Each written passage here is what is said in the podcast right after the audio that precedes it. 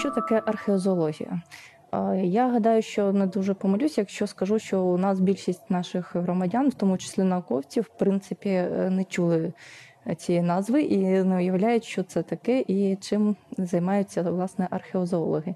Як правило, е, традиційно кістки тварин, які- е, археологи е, викопували під час археологічних розкопок, е, вони оброблялись або палеонтологами, або зоологами, але дуже часто е, це взагалі не відбувалося. Кістки просто е, рахувались і викидались прямо на місці розкопок. І лише останнім часом у нас починають, ну відносно останнім, там 20 років, коли починають усвідомлювати ту інф- інформа- інформацію, яка може бути знята з цих кісток і використана власне для історичних досліджень, зокрема. Е, В Європі, в у світі, в принципі, ці 20 років археозологія розвивається дуже стрімко. Якщо у нас це максимум е, відносилось до палеонтології, палеозоології, там вже е, сам термін археозоологія застосовується давно. Тобто археозоологія, в- е, як і археологія, вона вивчає історичне минуле е, людини, але використовує для цього кістки тварин. А відповідно археологи використовують е, там артефакти, кераміку, там будь-які залишки діяльності людини. На відміну від палеонтології та зоології, і в тому числі зооархеології, такий термін теж існує, у яких предметом дослідження є- саме самі тварини, тобто що з ними відбувалось там в якийсь період часу, морфологічні зміни і все інше. Тобто а, археозоологія о- о- в останні десятиліття е, дуже стрімко виокремлюється в окрему таку дисципліну, яка має свої завдання, методи, предмет, е, об'єкт досліджень. І я думаю, як і антропологія в 19 сторіччі, поступово вона стане окремою біологічною наукою. Е, У нас е, термін археозологія почав використовувати на початку 70-х років, коли прийшов працювати в інститут археології е, Олег Петрович Журавльов, і він там працював до останнього часу. І ну, цей термін фактично все одно дуже мало хто знає і розуміє е, саме цінність археозоологічних досліджень. Навіть самі археологи, які е, працюють з цим матеріалом, вони його кожного, кожного року тисячі кісток е, піднімаються на поверхню. І якраз наша задача зберегти цю інформацію, яку можна отримати е, з цих матеріалів. Причому дуже часто археологи надають е, кістки. Ну, як правило, це е, археолог, археолог працює, йому приносять велику купу кісток, які фактично є таким 3D-пазлом, як- е, бо часто є зламані кістки, які потрібно, нап- наприклад, зібрати в одну, щоб не було у нас е, при підрахунках зайвих особі, е, особин тварин. І е, одна з е, найбільших проблем це та, що археологи не беруть ті кістки, які вважають, е, що вони не визначені. Вони часто беруть великі кістки за розмірами, просто за розмірами, там або епіфізи, тобто кінцеві частини, а середину кісток діафізи, дрібні кістки дуже часто, в принципі, просто навіть не беруть з розкопів.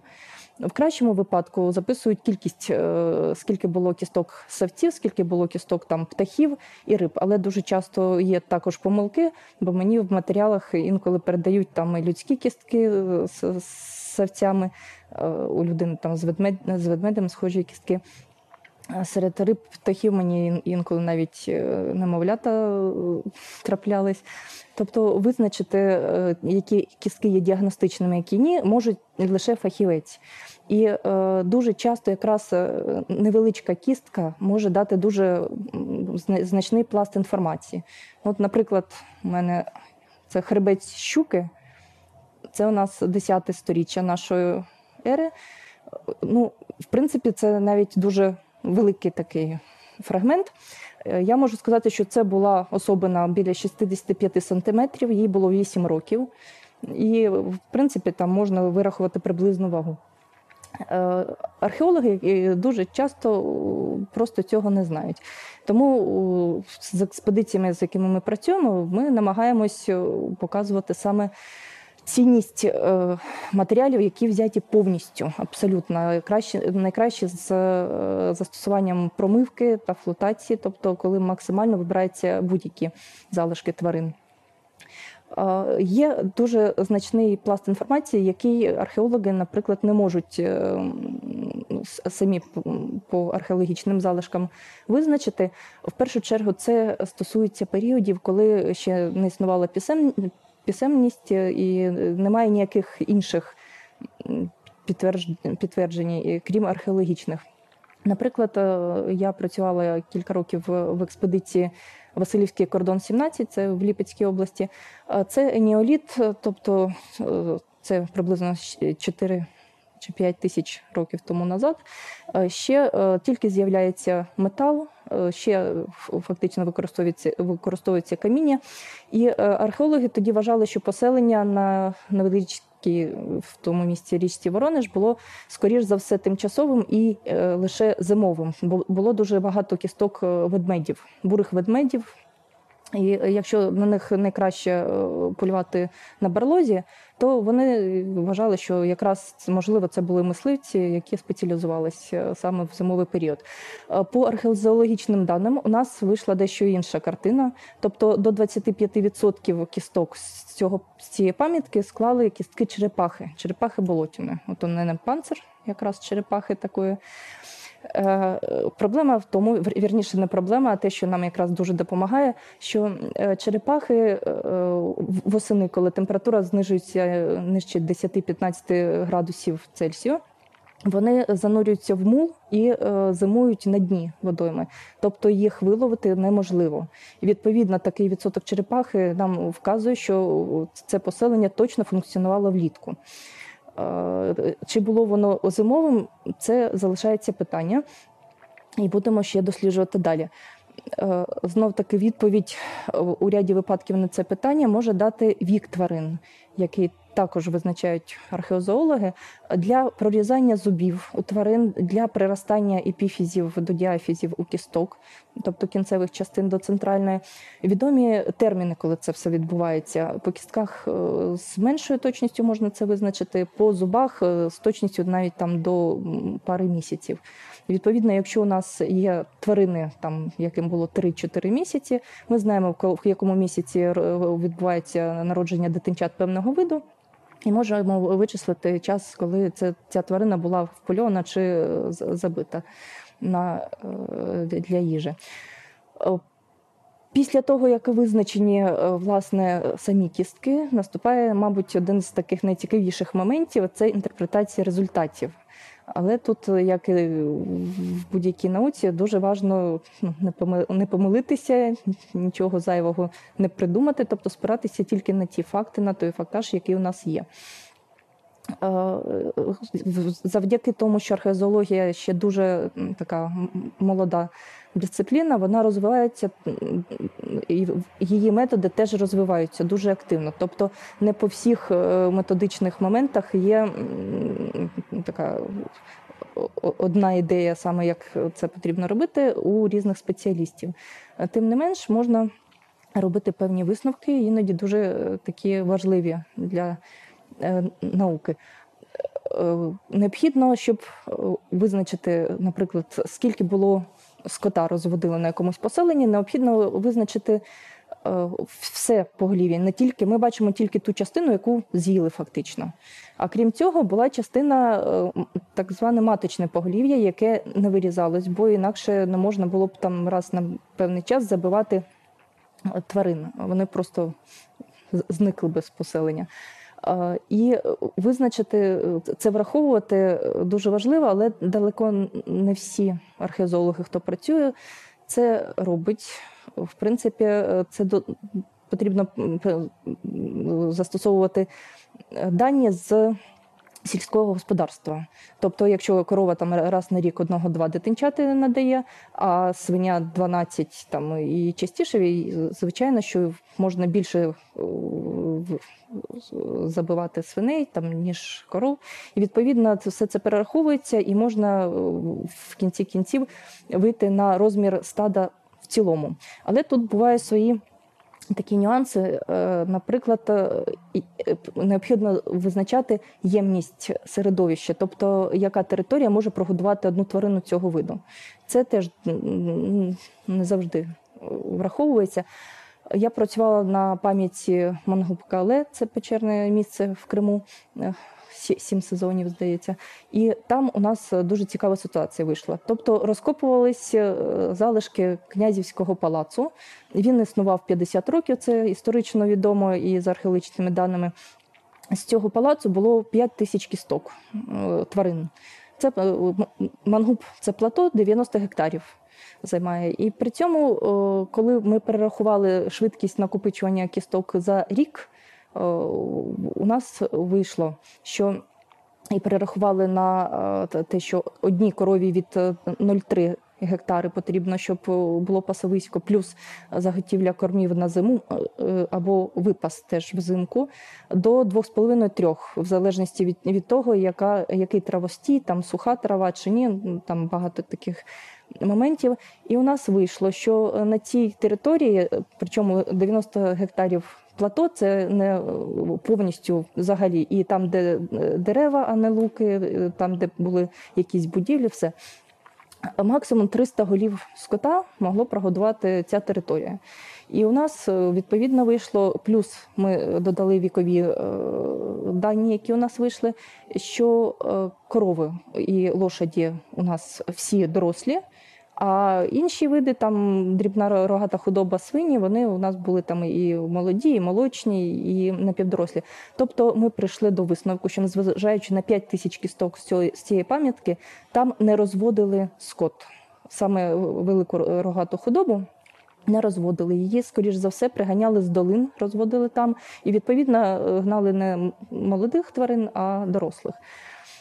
Е, Археозологічні матеріали можуть е, представляти дуже значний інтерес для спеціалістів дуже різних профілів, тобто для зоологів, для еволюціоністів, морфологів, для фауністів. Тобто з пам'яток часто у нас йдуть е, кістки тварин, які на, на даний момент на цій території не зустрічаються. Так, з того ж Васильівського кордону у нас е, була кістка е, лісового тарпана, причому він доходить тільки доходив до 53 3 градуса пів- північної широти, а у нас розкопки були на пі- 52 градусі. Тобто це могла бути домашня лошадь, але за ознаками це потім виявилося, що все ж таки був лісовий тарпан. Там же були кістки, оце плечова кістка тетерука. Тобто зараз він там не зустрічається. Там же були е, кістки, знайдені е, бурих ведмедів у великій кількості, е, рисі, які використовувалися в ритуальних обрядах. Тобто ще, крім цього, може бути цікаво ці матеріали і для навіть паразитологів, бо ми інколи знаходимо копроліти, тобто скам'янілі фекалії там, собак, котів е, та інших тварин, і вони несуть собі, крім просто частинок їжі, які можна е, відновити, подивитись спектр живлення, і в тому числі можуть знаходитись цисти паразитів, які були у цих тварин. Відповідно, якщо і спеціалісти, хто цікавиться, може це визначити. е, Ми можемо, наприклад, потім ну, вважати так, узнати.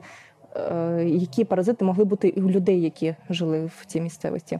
Дуже часто археозологи працюють разом з антропологами, тобто з однієї пам'ятки визначаються кістки людей, кістки тварин.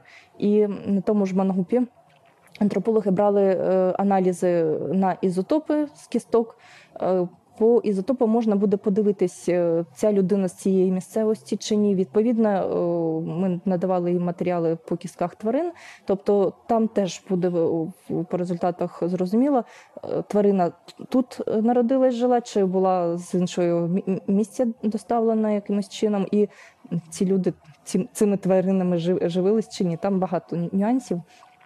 Головна наша е, мета, в принципі, на даний момент це щоб у нас е, ну, спочатку узнали, що є так, такий напрямок. Причому він дуже е, він новий, він перспективний. На заході є значний, значний інтерес до українських саме матеріалів. Німці, поляки весь час співпрацюють з археологічними експедиціями. Відповідно, гранти приглашають і наших спеціалістів. І е, для е, ще, ще один момент, щоб як е, найтісніше працювати з іншими спеціалістами інших напрямків, бо матеріал унікальний. В принципі, з кожної пам'ятки, якщо робити комплексне дослідження, можна робити палеоекологічні, палеокліматичні реконструкції. Так, з Северинівки, скіфське поселення з Полтавської області, була знайдена щелепа бобра. Тут що е, кістка риби підуста. Підус звичайний, ну, от десь 6 мм. 6 мм мушля сухопутного молюска. І е, крім цього, був знайдений зуб е, коня свійського з гіпоплазією. Тобто це патологія розвитку у молодому віці, як правило, погані умови життя, в першу чергу е, харчування. І фактично ці молюск 6 мм, риба 6 мм, кістка е, щелепа бобра і зуб нам дають е, палеоекологічну реконструкцію дуже цікаву і е, таку повну. Тобто молюск вони е, дуже стенотопні, до дуже вузьких умов пристосовані. І у нас вийшло, що е, біля поселення, прямо до поселення, підходили широколистяні лісі, причому добово-грабові. Е, Це ж підтверджує гіпоплазія зубу у коня і корови, здається, ще теж було. Тобто, це нехватка е, сінокосів і п- пасовиськ для нормального харчування таких великих видів худоби. Це знов підтверджує, що були ліси. Е, Підуст е, любить стрімку течію, чисту воду і е, перекати. А бобр у нього є два варіанти. Він або будує хатки і плотини, і тоді течія е, не швидко стає в річці, або навпаки е, риє нори в берегу. І у нас виходить, що до поселення, яке зараз знаходиться серед таких е, луків, підходили широколистяні лісі, річка була стрімка, і ті ж бобри рили нори, а не запруджували, не загачували цю воду. Ну, Фактично, зараз будемо працювати далі в цьому напрямку, саме щоб якось е, в комплексі працювати над пам'ятками і з археологами, і з іншими спеціалістами.